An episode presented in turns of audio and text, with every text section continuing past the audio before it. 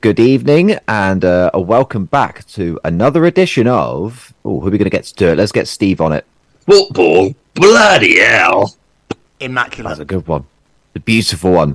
Uh, joining us tonight is, uh, well, Steve Rutter, as you've just heard. Evening. Is that And Steve Rutter we or is that Adrian Hopper? I can't tell. The impersonation was immaculate. Bearing in mind you can see me on the screen, that's quite insulting. oh, sorry. I'm sorry, mate. If you shut your eyes, the listeners at home, they've got no idea. Also joining us, as you've just heard, is Mr. Rick Hyatt. Welcome back again, Rick. Evening. How are we? You all right? Yeah, cold, but good. Cold, and, well, was wet, but inside and dry. Um, I imagine the same for you as well. Snuggled up by the fire. Sorted. Lovely.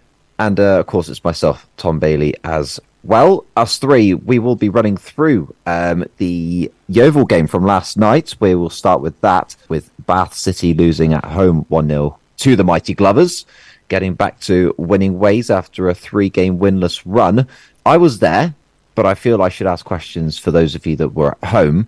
Um, Steve, did you listen in or, or watch in at all, or was this purely a uh, see the result at the end? Now, uh, unfortunately, I just saw the result at the end. Yeah. Um, but the thing that I did strike me like was the attendance. You know, three thousand six hundred plus, and it just reminded me of the old days when, you know, under the Brian Hall era and Tony Ricketts at Bath, and we played them on Boxing Day or we played them in um, you know league games in midweek, and the crowds were massive. Um, and it's a throwback to those days, isn't it? It's terrific. Yeah, it feels like a proper West Country derby. It, it fired up after the goal, to be fair. It was a bit flat, in my view. At least I expected a bit more from both sides in terms of atmosphere. Rick, I know you mentioned you were listening in. Of Um, course. Firstly, I hope we did it. We did a good job of covering that. Secondly, um, what were your thoughts on the on the game as well? It wasn't a, a thriller, was it? It was one of those ones that uh, you look at the result at the end of the season and you're thankful that you got you got the points and you and you move on by the sounds of it. But then it's sort of it, it's, it's odd. I don't know what you, you boys think, but I don't like I don't like it when I see a, a five three two or a five one two whatever. I don't like Yeovil playing with, with five at the back personally. I'm exactly the same. I uh, we we actually started with the with the five back or the three back, and then um, about thirty minutes in, especially after Whittle came off, um, Idaho got shuffled out, and we played with a back four, and we actually looked a little bit better. So I I'm not personally sure why he's switched to this three at the back formation. It didn't work last season. It didn't work at the start of the se- well, it didn't work effectively at the start of the season. Switched to a back four, went on a 14 game winning run. Now we switched back again. I don't know. Maybe I'm not Well, versed in the. I suppose. It, I mean, I didn't see the game, but you know, a lot depends really on what your what your wing backs are. Because if they're attacking minded players, then obviously it might be three five two rather than Yeah. five three two, and and so their their skills and qualities really determine you know how you would put that formation down on paper. Um, you'd have to tell me uh, are the two wide players are they mainly defensive, in which case you, you're trying to stay nice and tight and compact, or are they more offensive, in which case instead of having four at the back, you've only got three, so you've actually you know you've committed an extra body forward. So you can see it whichever way you want, really. But the beauty of us as pundits is that we don't have to be judged by the results, do we? Exactly. We don't Which have the is what obviously. There's, there's, there's no outcome. exactly. We don't. We can we can pick any system we want and any player we want, and we're never wrong. Are we? never fails, does it? I mean, I don't know. No. What you, I don't know what you think, Tom, but I, th- I think the fullbacks at Yeovil at the moment are more fullbacks rather than being wingbacks. Certainly, Michael Smith. I, mean, I know he's the greatest player ever to grace this planet. It as is I've true. Been reliably informed, but he, but he's not what you would you would consider like a thrusting wingback that gets forward at every available No, yeah, he definitely feels um, more traditional. Um, he's very good with someone in front of him to hold the play up, Yeah. and then he makes the overlapping run where he doesn't get that with a with a um, three back formation. Um, just a lot of it felt a lot like hoofball as well, just lumping it long, flick ons from Fisher. There's no bodies there because everyone is still back. There, there's no bodies upfield for him to flick on to. And then when we switched and started getting more bodies up front, I mean, Wildor's started as the left wing back and then moved into a sort of left midfield, left wing role. And suddenly the game completely changed. He was brilliant going forward. And that's, there were bodies. that's what he's played most of the for. season, isn't it?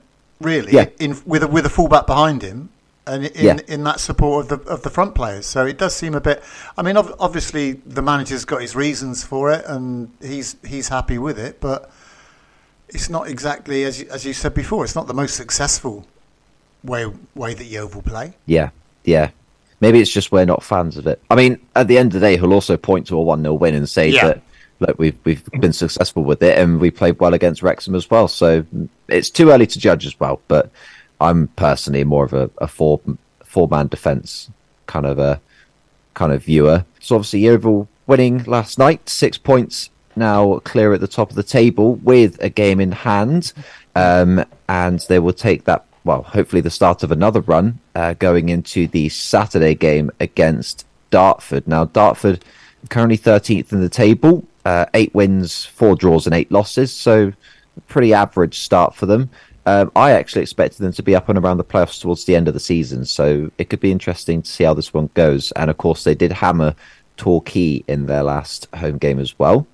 So I think this could be an interesting game. Got a couple of decent players as well. George Alexander, who we, uh, well, who I've at least seen a bit of. Uh, he was playing for Slough, scored a lot of goals for them. Got recorded and is now back at um, Dartford. So I think he's going to be the man to watch. I think we'll just try and. I gave as much as I can. There you go. Uh, let's see what the others think of a prediction. We're going to get a quick prediction out, and then we'll move on to the Premier League bits as we've not got uh, a ton of time, and we've got a lot of Premier League to cover. So we'll start with Rick prediction for Dartford versus Yeovil. I got a funny feeling it's going to be a draw. There've been a lot of away games back to back just recently, and as you say, Dartford are probably underachieving at the moment. And we just seem to have now the runs come to an end. Just seem to have lost that spark.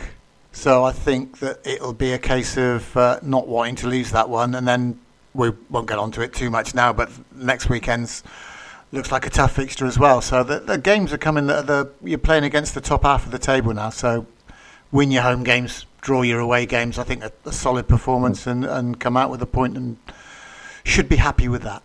Yeah, coming to the end of a six-game away run, which is well, at least for myself, I don't think I've seen that for quite a long time. So thankfully, we'll be back home. I'm sick of travelling as well now. Steve, what are your thoughts? Any predictions for Dartford versus Yeovil? No, to be honest, I think I'd agree with Rick. I think, I think when you look at it, if you go anywhere away from home and you pick up points, unless it's a side that's you know particularly dreadful and cast adrift at the bottom of the table, if, if you go away and you pick up points on your travels, particularly when you're travelling right across the other side of the country, um, and then you win your home games, that's that's really you know always going to be enough to get you up. So, so I think they'll be going to places like that and saying, "Look, fellas, we'll try and win it, but if we come away with a point, it ain't going to be the end of the world."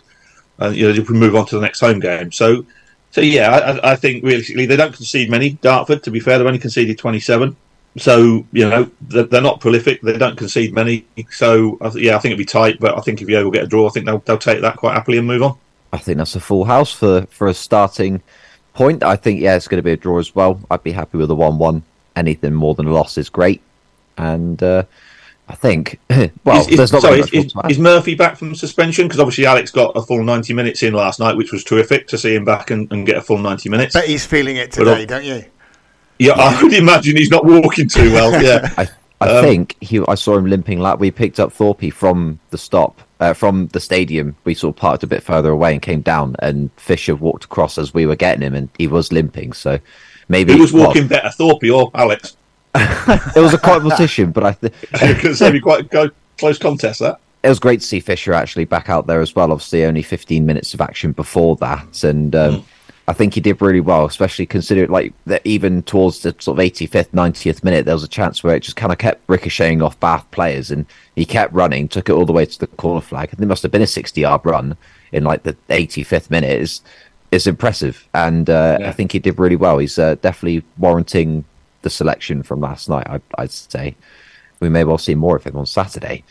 Yeah, But that I will agree. make a gonna go for difference, draw. won't it? Of course, getting getting Murphy back for Saturday that will make a hell of a difference because that, that's your main your main focal point, yeah.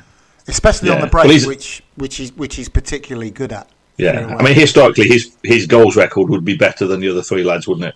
Yeah. Um, with Hyde and Frank, and so if he's playing, he just you know he might, he might get two chances and score one.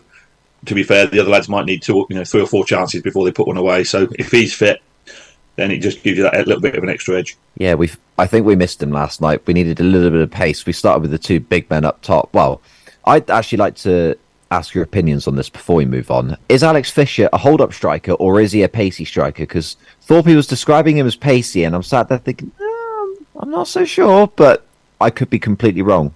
I don't think he does. I don't think he's really either. The only, the only thing I, th- I think his attitude is unbelievable. It's terrific.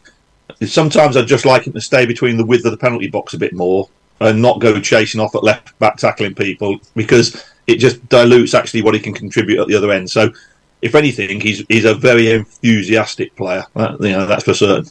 Is he a hybrid, or is that could very well modern be. of me? Oh, what a hybrid! Yeah, jack of all trades. Very modern. Well, he is, and he is. I mean, he's not the quickest. He's he's quite good in the air. Um, you know, he hold, his old his old up play is not bad. He's not a prolific goal scorer. Um, he's not a battering ram. So so he is is a Yeah. sort of like a, a seven out of ten with everything, can he? Yeah, Um, but a really, you know, 10 out of 10 for attitude, and he's absolutely terrific, and he makes the best of himself, which is all you can ever ask of players. What we're saying is Alex Fisher is a central midfielder. Thoughts? yeah, possibly, possibly. Well, I think on that on that note, we will uh, move on from Yeovil. Everyone's saying it's going to end up as a draw. It's a good way to start Um, the predictions, isn't it? With a with a draw.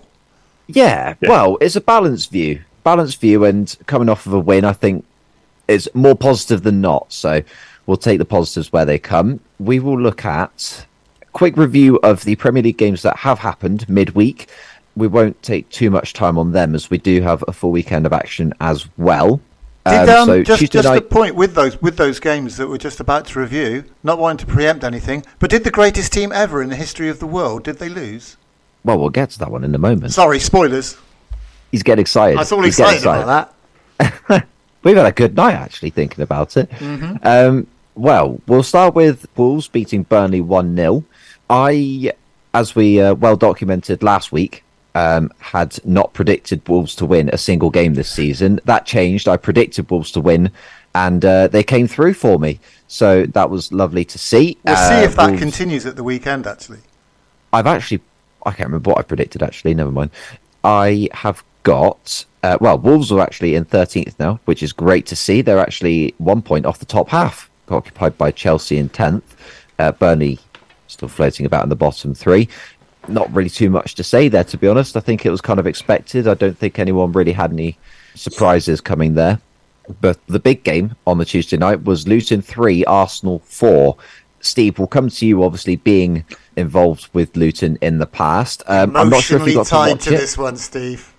It was a barnstormer. What, what were your thoughts? Oh, exactly that. It was a barnstormer, wasn't it? Um, and the, and the difference is, like, when you get to the very top level, if you switch off for a second, you get punished. And, and unfortunately, you know, when you've got players of the quality that Arsenal have got, you you know you can't afford to switch off, and it, it's heartbreaking for them really to because a point against Arsenal would have been a terrific return. And I think they got Man City this weekend as well, haven't they? Which just Yeah. makes it a little bit harder. But listen, he, he would have been absolutely Rob would have been absolutely delighted with the performance of the players to go toe to toe with Arsenal for like 96 minutes and and you know push them every inch of the way. It like we said on the last podcast, you know, their attitude within the group seems to be terrific. Everybody in the club's pulling in the same direction, and they will be able to put on performances like that every now and again and, and challenge the big boys. Um, so yeah, very disappointed they dropped the point right at the death. Um, but what a terrific game! Is it particularly Really uh, heartbreaking when they switch off 30 seconds after the game was supposed to have ended as well? That's got to be annoying. Yeah, yeah. It depends which watch you've got. Yeah. maybe he's like a I've got, really I've, slow I've one. got, But um, I've got Sir Alex Ferguson, so we play until I Yeah. say stop. I suppose if it had gone in at the other end, you wouldn't have been, you know, No. people wouldn't have been saying, what's the problem with his watch? Everybody would have been delighted if you're a Luton fan. So, listen, everybody who's played football knows that there's nothing worse than conceding in the very last kick of the game because there's nothing you can do about it. You know, if, if you concede after 10 seconds, 15 seconds, then you've got another 89 and a half minutes to get it sorted out, haven't you? But when it happens that late in the game, you must be, you know, you're down on your knees as you saw with the pictures. And, um, but he'll, he'll get a massive amount of motivation out of the fact that they were so close and they could perform that well for so long. Um, because they weren't expected to be close, were they? If we're honest. No, and, they, they um, went toe to toe with with the team currently at the top of the table. So I mean, that, that bodes well. I mean, the last last few few matches, Luton, they've they've really acquitted themselves well, and they do seem to be getting the hang of this this Premier League malarkey now. Yeah, even as yeah, as you say, I mean, played brilliantly against Arsenal. They beat Crystal Palace. They've uh, well, they gave me the fright of my life when they drew with Liverpool, and uh, they gave United a good game as well. So I think things are slowly turning around for them. Of course, they've got City coming up at the weekend, so that'll be an interesting one. We'll be predicting that one in a bit. So Luton obviously stay uh, well. They stay near the bottom, still 17th for now, but uh, Everton will be playing tonight, and we'll wait and see if they drop into the bottom three. Uh, moving on to last night's fixtures. We'll start with Brighton Brentford, finishing 2 1 in Brighton's favour. Um, actually, relating to the National League South very quickly, the manager of Worthing, I Adam Hinshelwood, his son scored last night, scored the winner, Jack Hinshelwood. Um, He looked about quick nine. Thing for you. He's 18, so he's Is he's he? double that. Okay. He's young. He's very young, Yeah. but um, I, did and I take it Adam. I take it Adam Hinshelwood is Paul Hinshelwood's son. So it's a I'd bit of a imagine so. footballing dynasty. Looks, I think so. Yeah, yeah, Yeah. And it's also a local area. Um, Yeah. I did see because again, I w- well, I mean, I was at Bath, and we, none of us saw it, but um, see that Bryan Mbeumo got subbed off in the 40th minute with uh, an injury. Um, I'm not sure if that's anything too serious, but um, I'm sure fantasy football fans across the country will be um, hoping he's back for the weekend. But that Uh, massive for Brentford, isn't it? With with Toney out, everything seems to go through Mbeumo, and now if he's out Mm. as well, then that's that's a real challenge for him moving forward. And, and the other boy is it Schade, Kevin Schade, the German boy. They signed Yeah. he's out as well. So yeah, they're not having much luck, are they? So Rico Henry missing as well, and Nathan Collins, two big players for them as well. So yeah, injuries stacking up now for Brentford, and they're still eleventh. So it goes to show that they can still plug away even with um, the the so-called backup players. So yeah, great performance from Brighton, having to beat a uh, sturdy Brentford side, only getting two goals out of what appears to be a ton of possession, as expected. Um, moving on, we've got, well, we'll touch on this one quickly. There's not really much to see here. Crystal Palace nil, Bournemouth 2. Roy Hodgson having some uh, choice words for his fans. Um, and I think the fans having some choice words for Roy as well um, following that performance. I think there was an object thrown at Roy as they were leaving the field. So obviously it's not good to see, but um, I think the fans are making themselves heard there. Don't don't throw Um, things at pensioners. It's just unnecessary. Well, don't throw things at all, to be fair. That but would be a better in point, particular. yeah. Kiefer Moore, ex Yeovil, Mm-hmm. got on the goal sheet. 88th minute for him. Great to see that as well. Sorry, 91st minute. He was subbed on in the 80th minute. Good to see him getting a goal as well. Bournemouth now three wins in a row, so doing very well there. What's the current status of the manager's situation? Is he safe? He is now, yeah, definitely. You I mean, giving up on that one? He's 15th, and they're nine points clear of the drop. I don't think you can ask for more than that as a Bournemouth fan. I don't think. Well, there's just not much to add to that other than Tyrick Mitchell getting injured for Crystal Palace. Going to be a big miss for them as well. Very important on their left hand side. We'll come to a bigger game now. Fulham versus Nottingham Forest finishing 5 0 to the hosts. Now, that's not one I saw coming. I don't know about you two. What happened there? that's that's remarkable. Absolutely remarkable. Good goals as well. So fair, fair play to fair play to Fulham. Yeah, they scored some cracking goals in that. So uh, totally unexpected. Pressure on Steve Cooper now. Yeah, I mean, we said on the last podcast, didn't we, that, that if anybody was likely to get dragged back in, Yeah. we looked at the teams and we said that Forest were the one that might be likely to get dragged back into it, and that that's quite a crushing defeat. To be fair, five 0 um, So, but you know, I saw a, I saw an interview with him today, and he just said, "Look, I can't worry about people talking about me getting sacked. So I just got to do what I do, which is get the players back on the training ground and try and resolve some of the problems." You know, and but again, it just goes to show, didn't it? Because they lost Taiwo Awoniyi, the centre forward Yeah.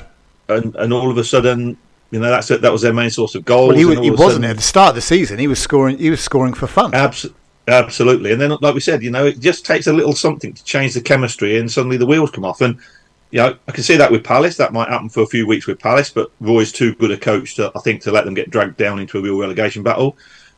And you can see the same with Bournemouth. They might win three or four games on the bounce, and then suddenly it will flick, and they might lose six games on the bounce. You know, that's I think that's the way those sides are. yeah, Forest um, struggling away from home there. And as you said, Steve Cooper under some pressure now from, well, especially from the media, we should say. I still think he's fine. I think Cooper's done a great job there, and I think he's got enough credit in the bank to at least get to. Well, it's not far away, but Christmas. I did see as well that the owner who was in uh, attendance of, of Nottingham Forest, Evangelos Marinakis, threw his uh, ticket into I a saw bush on the way out. So I don't think he was too pleased with that result, and I'm hoping that uh, Cooper does make it to Saturday at least. Was it where- some some lady found it in a garden, didn't she? His his pass to the ground. He was that Yeah. cross. He threw it away. Really. Yeah. Yeah, he, he- doesn't normally display his anger by throwing his ticket away. To be honest, Yeah. feels like a strange Having- one, doesn't it? Yeah, having That'll had previous teach experience of Mr. Marinakis, yes. Well, we've uh, got three more from last night. Uh, we'll start with one of my favorite, well, my favourite fixture of last night of the Premier League. Um, Sheffield United nil, Liverpool two. I was very worried about this one with new manager Bounce potentially coming in, Chris Wilder um, back in the dugout for Sheffield United. His first game for them ends in a loss. Well, first game back for them ends in a loss, and uh, a lovely Szoboszlai goal to make it two 0 Any any additional thoughts on that one? Lovely Nothing to see Chris here. Wilder. No, no, no interest. In it. The only thing that really has been. Have you seen the main media coverage about this game? What it's been. There was two things actually. Uh, Jurgen Klopp's petulant display in the interview afterwards, where he acted like a five-year-old, and also Trent Alexander-Arnold's bum crack, which seems to have been everywhere. Have you seen that, either of you?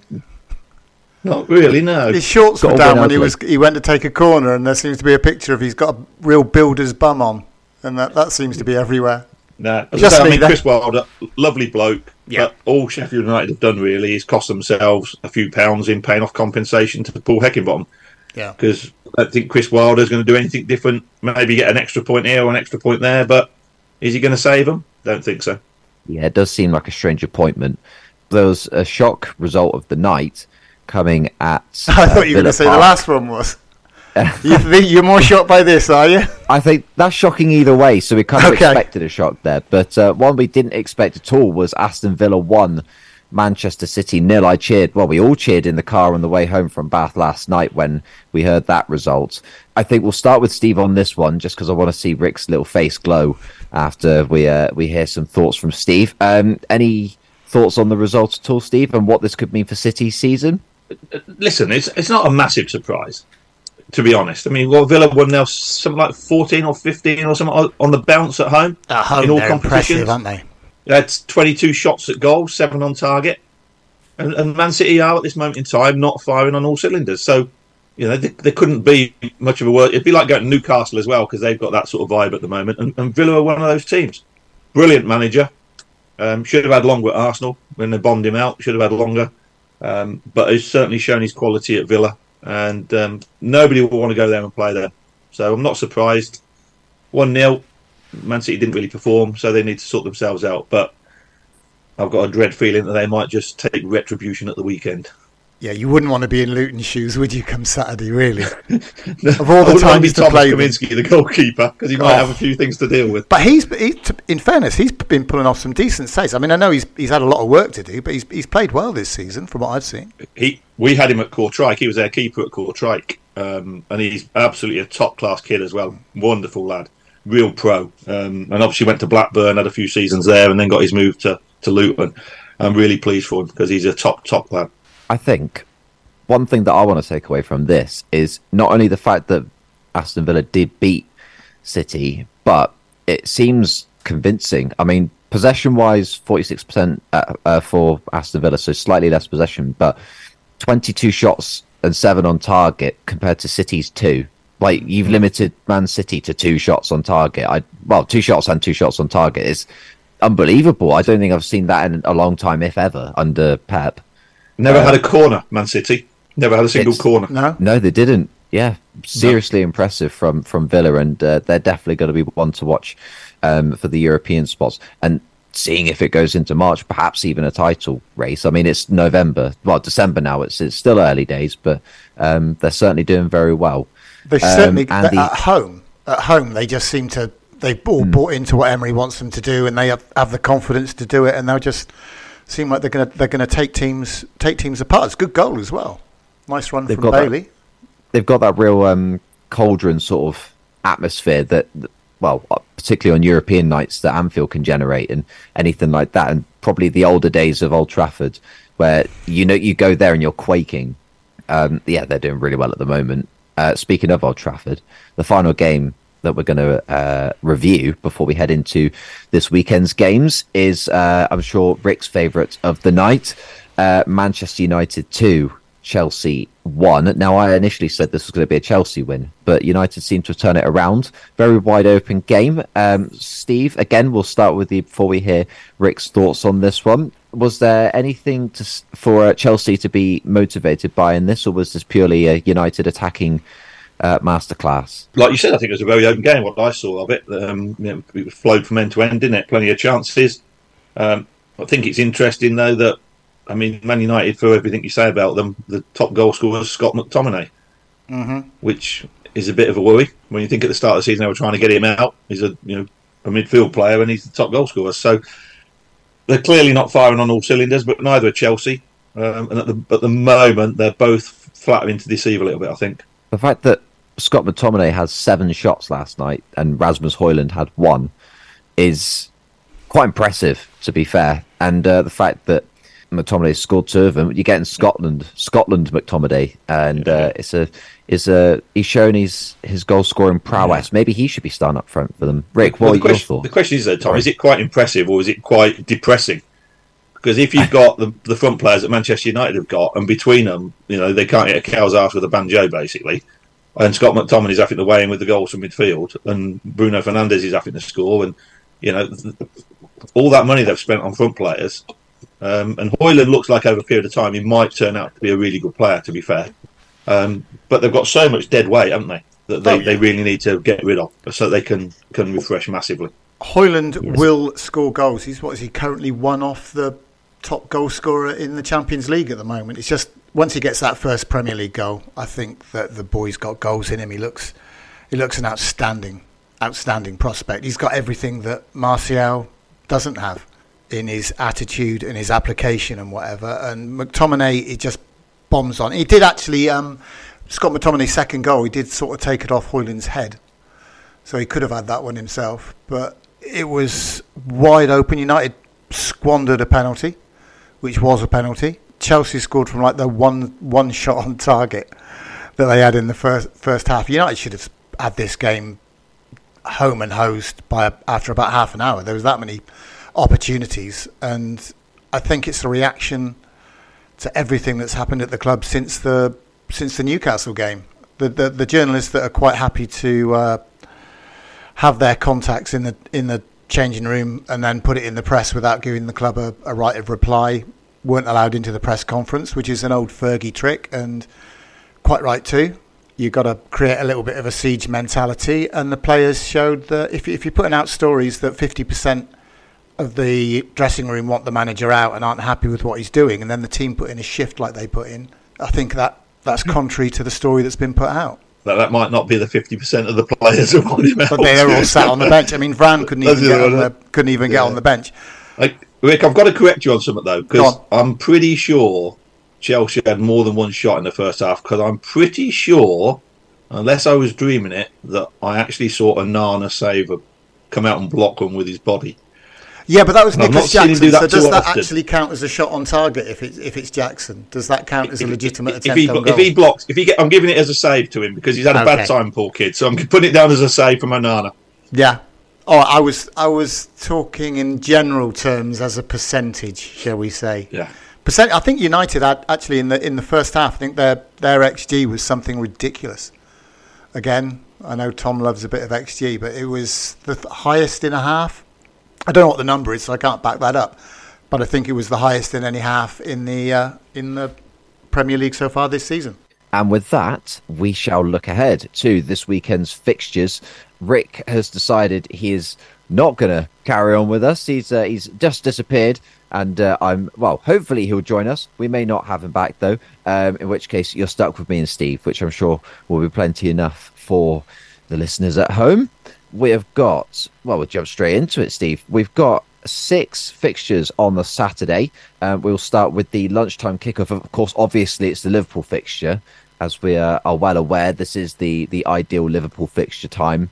Uh, it's Crystal Palace this time uh, hosting the Reds. Um, obviously, Liverpool winning, uh, as we said um, earlier on, Liverpool winning uh, away from home in uh, well against a, a, tricky Sheffield United side, and Palace losing at home. Could you see the same happening again today? Today on Saturday, I should say. What an away win for Liverpool? Um, yeah, I think it's very likely. If I'm honest. Um, obviously Jurgen made quite a, a, thing, didn't he, about the fact they've got to play again at lunchtime on Saturday, so restricted rest and all that sort of stuff. But I mean, I'm just looking at Palace's last five home games. They've scored in one of them, and that was a 3-2 home defeat to Everton. So it doesn't really bode well for them. I think Roy Hodgson's a terrific manager, but they're in a bad place at the moment. Um, so Liverpool won four of their last six away games and drawn two in all competitions. So at this moment in time, you'd, you'd probably have to go for Liverpool, wouldn't you? And 2 0 would seem probably a, a, reasonable sort of margin, I think. So, yeah, I'd go for a 2 0 away win. I've, I've gone even bigger. I think this could be a game where Nunez gets on the score sheet and just causes mayhem. Palace's confidence being at an all time low generally I'm usually pretty worried about Palace when whenever we go to them. They always give us a good game when they host us, as I think back to Crystanbul and try and wipe that from my head. But I think this time I think we're gonna have too much for them and it's gonna be a four 0 for me. Um, Palace sinking further into the abyss. Um, Bold. Uh, yeah, I know. I don't usually go bold on Liverpool ones either, so I'm I'm excited to say that one. And uh, I'm sure if Rick was here, he would agree. I think that would be a 4 0 from Rick as well. So um, we'll put that in his name. Um, we'll move on to the three o'clock fixtures, of course, four of them. Uh, we will start with uh, the, well, it's the B derby, I suppose. It's Brighton and Hove Albion hosting Burnley. Um, Burnley obviously losing midweek to Wolves, and Brighton winning at home uh, against Brentford. Do you see this as a, a, good chance for Brighton to start building some momentum again? I mean, they lost against Chelsea in the league, but uh, then beat Bright, uh, Brentford. Before that, they were still unbeaten in their previous three. Yeah, again, it's like Burnley have come up and they try and play football, don't they? What people would say inverted commas in the right way. They try and get it on the floor, play through the thirds, lots of movement. The the the young front player now, the Italian boy, is injured, isn't he? He's out for for probably six or seven months now. The winger whose name escapes me at this moment. Um, and Brighton are a really, really good footballing side, and they've got, you know, we said before they've got a, a variety of players they bring in and drop out, and he's changed the side a lot. But I think they've got whatever they put on the on the pitch, they've got eleven better footballers than Burnley, and they'll try and play in similar sort of ways. Um, so I, would go for a three-one home win. I think I think there's some distance between the quality of the two sides.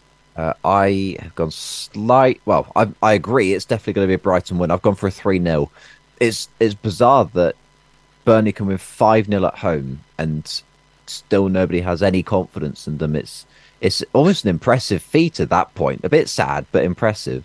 I mean, obviously losing again to, to Wolves and Brighton being Brighton, yeah, I see it being an easy 3 0. I wouldn't actually be surprised. Oh, I say that. I was going to say Ansu Fati would score. I forgot he's injured. So there'll be goals. Goals, goals, goals, yeah. as uh, Mr. Pryor would say.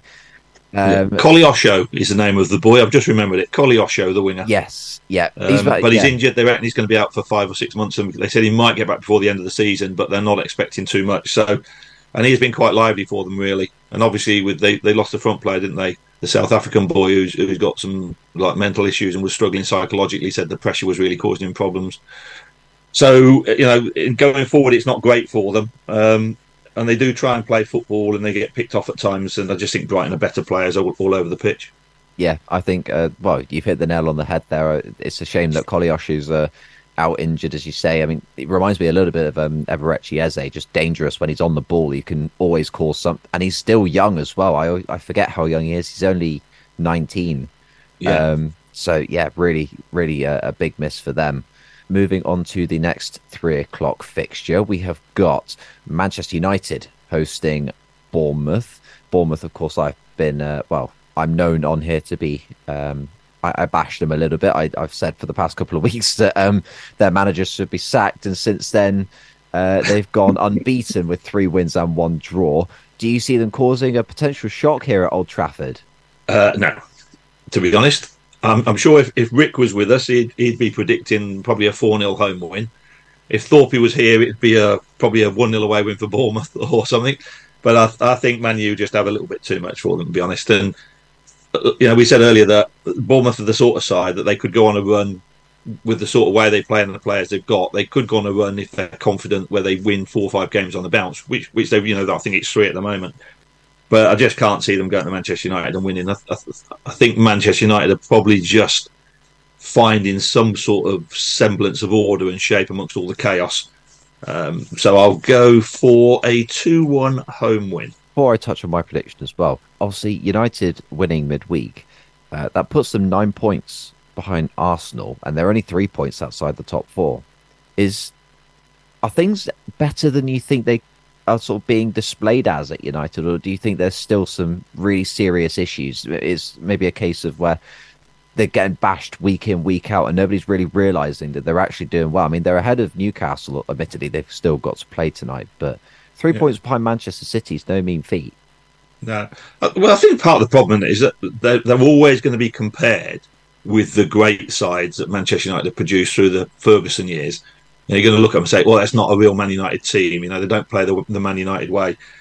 And there's there's been so much moving and changing. Managers have come and going, players being bought who who come nowhere near the standard. So I, su- I suppose, like everything else, they're up there, aren't they, to be shot at, um, and they're giving plenty of ammunition to people to shoot at them. So I don't think it is great for Manchester United. I think if this was, you know, if this was one of the lesser sides having this sort of season, people would probably be saying, "Well, you ain't doing bad, lads."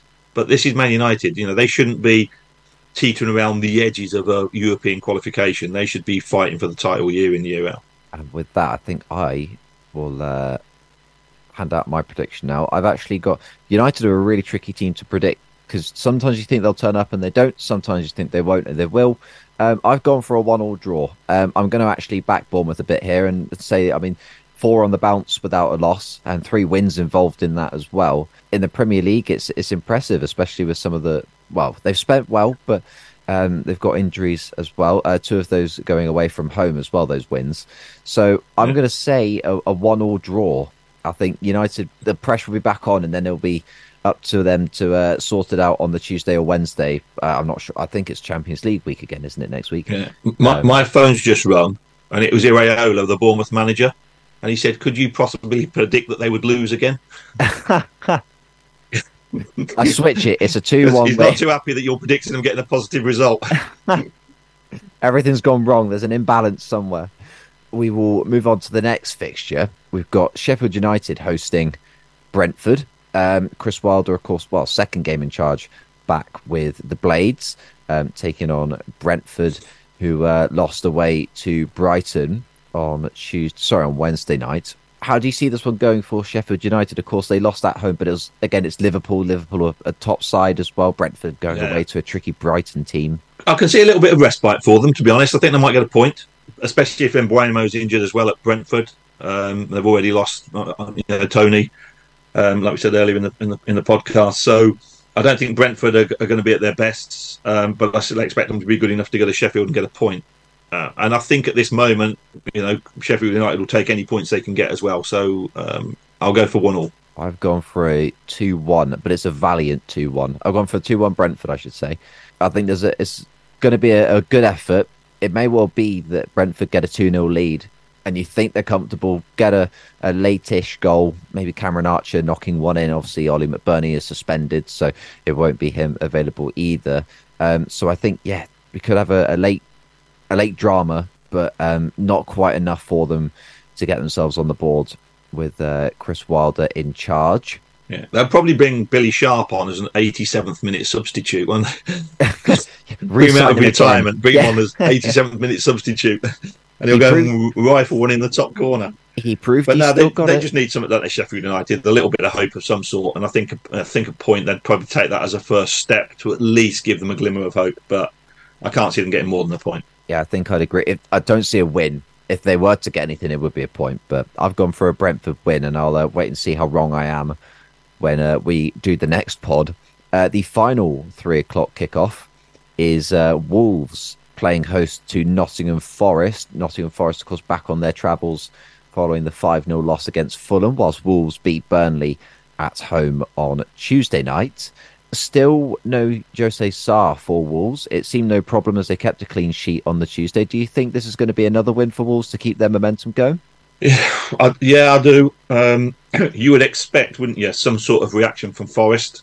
Um, they are under pressure and they're really under the microscope as well now, having lost 5 0 away at Fulham, um, who are not, you know, one of the shining lights of the Premier League. So Wolves are a similar sort of status club to Fulham, I think. Um, the sort of side where Forest would expect to be able to go and get a result in better times. But I just think Wolves, again, having won, Forest confidence will be down. Um, so I would go for a 2 1 home win. I've nearly matched you on that one. I've gone for a two-nil, um, also to Wolves. Wolves are much better than I give them credit for. And I think it's time to start recognising their quality as well. I mean, Forest, it's going to be a case of they're going to get a win from somewhere, and it's not going to be where we expect it. Where we're going to be like, yep, lost, lost, lost. They'll get one surprise. It'll be like an well, an Arsenal or something. And go, oh wow, they've still got it. But yeah, I don't see anything for them this weekend, especially still without Taiwo um, Awoniyi as well. So I do think it's going to be a 2 0 Wolves victory. And uh, moving on to the. Uh, there's only one evening kickoff this weekend. It's uh, Aston Villa playing host to Arsenal. That's a real mouth-watering tie there. Oh. Of course, Aston Villa winning um, against Manchester City, the reigning champions, on Wednesday night, whilst Arsenal on Tuesday scored a last gasp winner against Luton. Again, as we said earlier, how do you see this one going? Do you think Aston Villa could cause another shock? I've actually gone for a two-all draw but I think it's a terrific game to look at when you look at the players and the way they're both performing. And you've got the Unai Emery connection as well, obviously following his spell at Arsenal. Um, so I think, yeah, I think it's going to be a top, top game. And um, I've, I've gone for a two draw because I can't see either of them keeping the clean sheet. I've also gone for a 2 2 draw. Again, it's just going to be an absolute barnstormer. I'm I'm actually gutted that I, uh, well, I say gutted. I'm looking forward to bringing commentary on Saturday for Dartford, but I'm going to have to find a way to make sure I've got data to uh, to watch that one on the way home because again, that's going to be an absolute cracking game. And I think Ollie Watkins could get a goal. I think Kai Havertz could continue his good run. Uh, you just have to wait and see, I suppose. But I think yeah, it's going to be a two-two, and uh, Villa are really going to start stamping themselves as a, a, a European spots contender at the bare minimum. Yeah. Um, and I think one of the good things about both of them is they're not solely reliant on one person to score them goals. You know, they get, they can get Ollie Watkins scores some, but Bailey scores goals. Oh, the midfield player Douglas Luiz scores goals. You know, they've got they've got quality across the side really, and Arsenal the same. So I think it's just it will be a really really open, entertaining game. But you know, two coaches who obviously come up through similar sort of backgrounds. Um, it's it's going to be a fascinating game to watch, but and it and it and it should be an absolute barnstormer. And with that, we will move to the Sunday games. There are four games to look at left. We've actually made good time tonight, so we may well look at some news coming into it. Um, we will start. Well, sorry, coming to the end of the episode. Um, we will start with the first of the three two o'clock fixtures.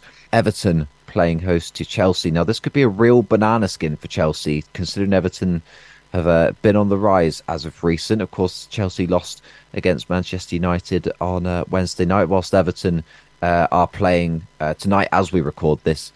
Uh, they'll be playing host to Newcastle. Um, how do you see this one going, Steve Rutter? Well, like, like you were just saying about one of the other sides, you really don't know what sort of Chelsea's going to turn up. You know, they scored four at Burnley, they scored four at Spurs, and they get battered at West Ham and Everton are just under Sean Dyche. We said right from the start, didn't we? Under Sean Dyche, they will develop a personality, a style of play. They'll be belligerent. They'll be hard working. They won't be overly exciting necessarily, but they will just grind out results all over the place. And I, I don't think it suits Chelsea, to be honest, to go and play a team like that. So I'm going for a two-one Everton win, and I think they'll just keep their their momentum going. I have gone for a one-all draw and I'm not sure why. I, I had it down initially as an Everton 1 0 win, but I just feel like there could be a fluke goal, or maybe a Cole Palmer penalty. I'm not sure. I just I can't see it being a Chelsea win. That's as much as I know. But I've I, have i have switched from a win to a draw, one all draw. Yeah. Um, it's a bit. It's a bit like the Man United game, isn't it? Look, you can see Chelsea scoring goals against anybody because at moments uh, they cut through sides. They've got so much pace um, when they go forward, but you just can't see them keeping a clean sheet either. So I think teams like Everton, who won't commit as many bodies forward, probably won't be as, as vulnerable to being counted on. They'll have a better shape, be more solid, and they'll play off percentages. And I just don't think that suits Chelsea because I'm not sure they've got the the robustness to deal with that sort of stuff. So that's why I've gone for Everton because I think over over 90 minutes they'll just grind them down. Yeah, I think that's a, that's a good call. We will move on to the next two o'clock fixture, one that I'm not necessarily looking forward to. it is Fulham versus West Ham. Now, it is I can't imagine it being the first of match of the day. That's all I'll say. I'm not going to say it's last, but I've well, I've been wrong on that one in the past. But uh, what are your thoughts? Obviously, Fulham uh, beating Forest 5 0 midweek, and uh, West Ham playing tonight against, I have forgotten who they're playing against. Spurs. Away at Spurs, Spurs. tonight. That's West a tricky Ham. game for them. Um, well, Fulham have used up their monthly quota of goals in one game, haven't they? Five against Forest, so that that's probably them done. But I'm loath to go for a nil-nil draw, so I'm going to go for one-one. I've gone for a nil-nil. oh, we're, th- we're thinking along I was, similar I was lines. Determined to avoid a nil-nil and any any prediction.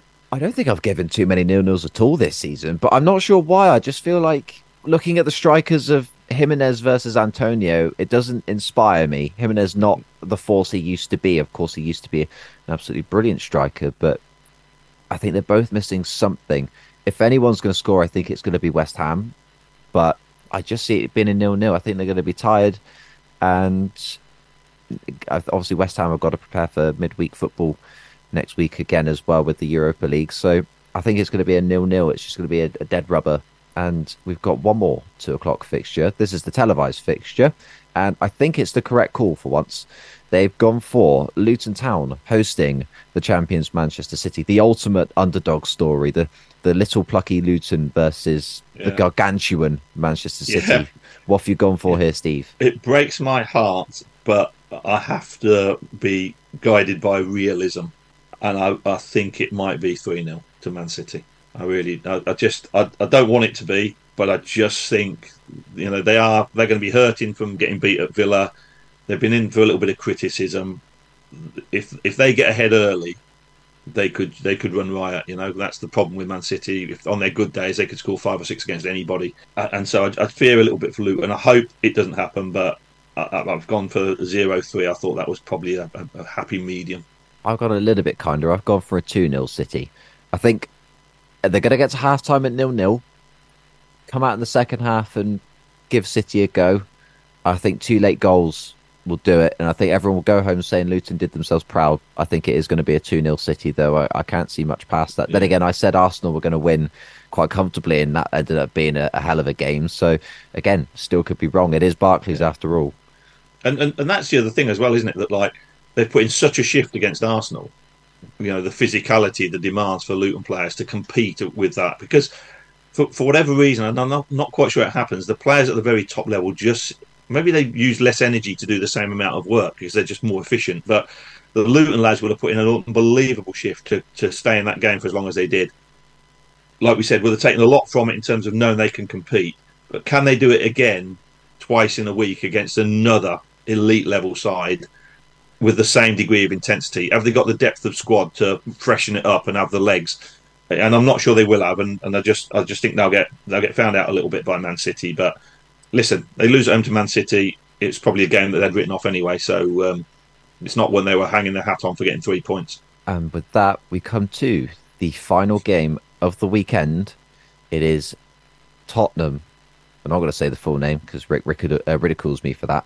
Tottenham versus Newcastle United, the 4:30 kickoff. Rick's favourite team in action on TV once again. How do you see this one going, Steve?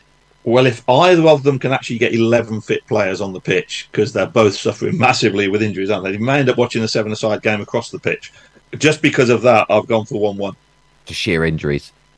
Yeah, yeah. I just think it limits their options. I think you know both of them would probably take one-one at the start um, and I'm and I'm not sure anybody's going to take any undue risk to, to push. So they're both lacking a little bit in terms of what they could put on the field. So have either of them got enough to win it? I'm I'm not really sure. So I'm going for one one.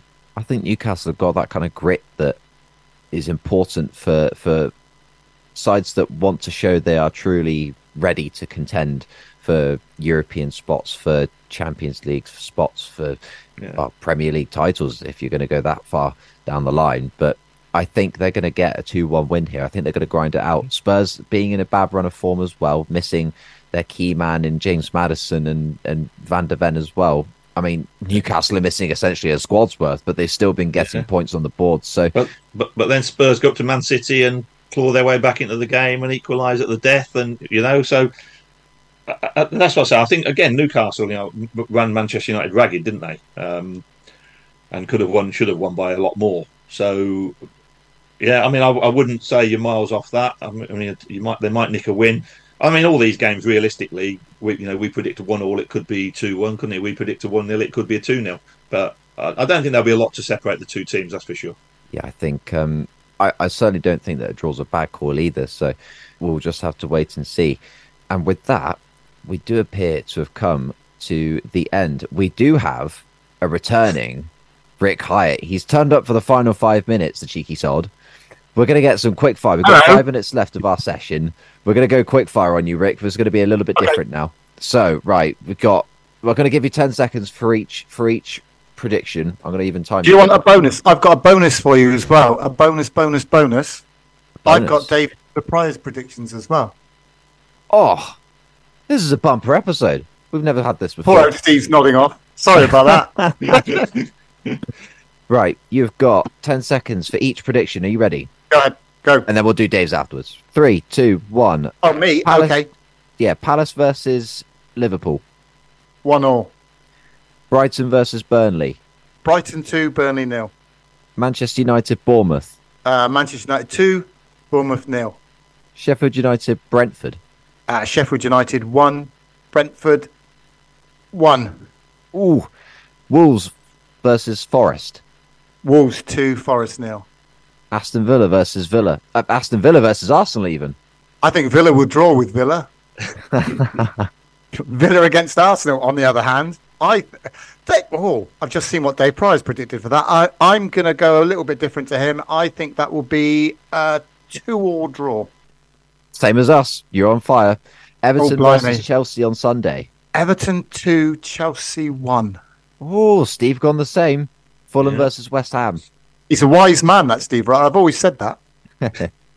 At Fulham one, West Ham one.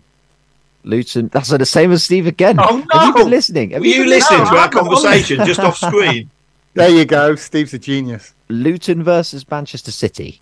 Luton one, Manchester City three. And finally, Tottenham Hotspur versus Newcastle. Tottenham Hotspurs one, Newcastle one. Boom, just as it hits 10 second mark. And with that, that's Rick Hyatt's predictions. We'll just hear from, uh, well, Dave Pryor through the uh, the physical form of Rick Hyatt. Go on then. Then So- tell me some pictures and I'll tell you some. This is what Dave Hilder thinks. This is Chief Executive Dave Pryor. Crystal Palace versus Liverpool. Palace nil, Liverpool two, Brighton versus Burnley. Brighton one, Burnley nil, Manchester United versus Bournemouth. and Manchester United two, Bournemouth one. Sheffield United versus Brentford. This is like doing the proper results, but from, but from Dave's head. He was doing them last night in the car. Sheffield United one, Brentford two, He's gone the same as me. Beautiful. Wolves versus Forest. Wolves three, Forest nil, Ooh. Aston Villa versus Arsenal. Aston Villa three, Arsenal two. Oh. Everton versus Chelsea. A one all draw. Lovely. I've agreed with that as well. Fulham versus West Ham. Fulham two, West Ham one. It's the Ham Derby. Luton versus City. A Luton one, Manchester City two. Ooh. And finally, Spurs versus Newcastle. Right, I bet you can predict this because knowing Dave Hilder Pryor as you do, what would he predict for that game? What's his favourite score of any score in the whole world? Oh, he's gone Desmond, Danny. He's gone Desmond. 2 2. Absolutely.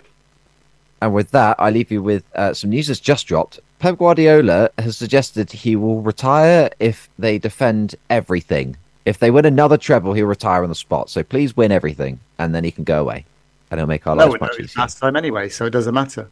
That's what did true. they win? They, they won the league and a and a cup or two. Yeah. and with that, lovely jab from Rick to end uh, the podcast. Um, we will say goodbye. Uh, Steve, thank you very much for uh, joining us once again. That's a pleasure, mate. Enjoyed it. Thank you. I'll wait for the results at the weekend. Listen in afterwards. We can see how silly we sound. Uh, Rick Hyatt, thank you for coming back, actually, to join us for the end of this one. I'm very much a part-time member of the pod. It would seem at the moment. It's been ages since I've done a whole one, but there you go. We try. Thank you very much for your patience. I got there get in the end. and it's a it's a goodbye from myself, Tom Bailey. You can join us on Saturday. It'll be myself and Ian Welsh for coverage of Dartford from about ten to three, five to three. And with that, we'll just bid you a good evening. And you've been listening to football. Bloody hell!